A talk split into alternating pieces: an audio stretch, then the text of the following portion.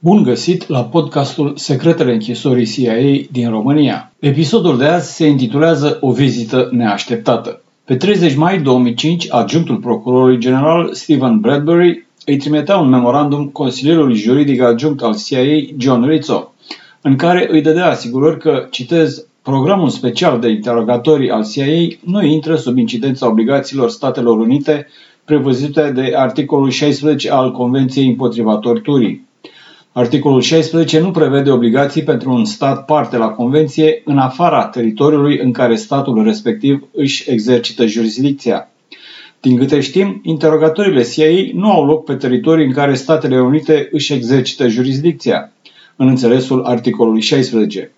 În consecință, programul special de interogatorii al CIA nu încalcă obligațiile stabilite de articolul 16. La scurt timp după aceea, John Rizzo îl însoțea pe directorul executiv al CIA, Dusty Fogo, într-o vizită în câteva țări care găzduiau centre de detenție ale CIA. Una dintre ele România, cealaltă, cel mai probabil, Marocul. Episodul este descris de Rizzo în cartea sa, Company Man, 30 Years of Controversy and Crisis in the CIA. Am vizitat două închisori în 2005. În ambele cazuri am făcut parte dintr-o delegație condusă de Kyle Dusty Fogo. Cele două închisori, Black Sites, erau găzduite de două țări aflate în două regiuni diferite. Programul celor două vizite a fost aproape identic. La sosire, eu, Fogo și șeful secției CIA din țara respectivă am făcut o vizită de curtoazie șefului Serviciului de Informații Externe din țara gazdă în biroul acestuia. Am fost întâmpinați cu cești de ceai și platouri cu fursecuri. A urmat o discuție cu gazda noastră în prezența tăcută a subalternilor săi. Subiectul închisorilor CIA nu a fost abordat sau, cel puțin, nu în așa de multe cuvinte. Gazda noastră știa foarte bine că venisem să vizităm închisoarea, iar noi știam la fel de bine că el știa. Eu și Fogo i-am transmis gazdei mulțumirile guvernului american și ale CIA pentru contribuția curajoasă și inestimabilul sprijin la războiul împotriva Al-Qaeda. Gazda a dat din cap înțelegătoare. Cu toții știam foarte bine că în timp ce noi stăteam la taclale, presa internațională voia despre închisorile CIA și vehicula numele unor țări care le-ar fi putut găzdui. Apoi ne-am luat la revedere de la gazda noastră și am plecat spre închisoarea CIA. Gazda nu ne-a însoțit, pentru că nimeni, în afara personalului CIA, nu putea intra acolo. Închisorile pe care le-am vizitat erau, ca să spun așa, la vedere, în clădiri care se pierdeau în peisaj.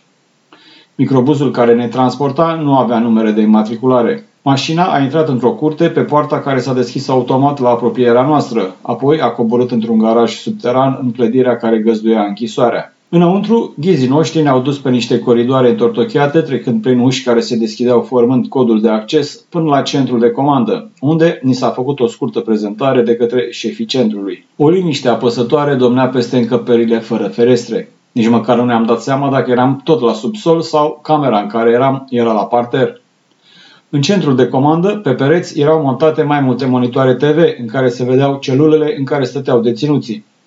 Mulți dintre șefii Al-Qaeda erau aici, fiecare în celula sa, unii mâncând, alții dormind, alții rugându-se. Acum, cu toți erau pașnici și inofensivi.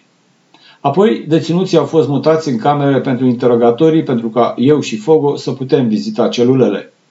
Drumul până acolo a fost din nou pe coridoarele întortocheate și prin ușile care se deschideau doar formând codul secret. Peste tot luminile aprinse. Șeful centrului ne-a explicat. Le ținem aprinse 24 de ore pe zi, 7 zile pe săptămână. Suficient de luminoase ca să vedem totul, dar nici prea tare ca să nu poată ei să doarmă. De altfel, tipii ăștia n-au probleme când e vorba de dormit. Totul strălucea de curățenie.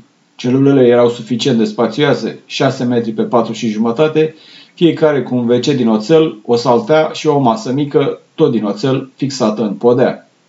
Aveau și un mic duș, Celulele aveau bare la uși ca să mai reducă din atmosfera claustrofobică. Ca fond sonor se auzea o baladă pop englezească cântată de o voce feminină. Am întrebat, cine cântă? Șeful centrului mi-a răspuns, Anne Murray, o cântăreață canadiană din anii 70. L-am întrebat, de ce ea? E vreo tehnică psihologică la mijloc? Răspunsul a fost simplu, pentru că îmi place cum cântă. Muzica era dată suficient de tare ca deținuții să nu poată auzi ceea ce nu trebuiau să audă. Vizita a continuat la biblioteca centrului și apoi la camera cu provizii medicale.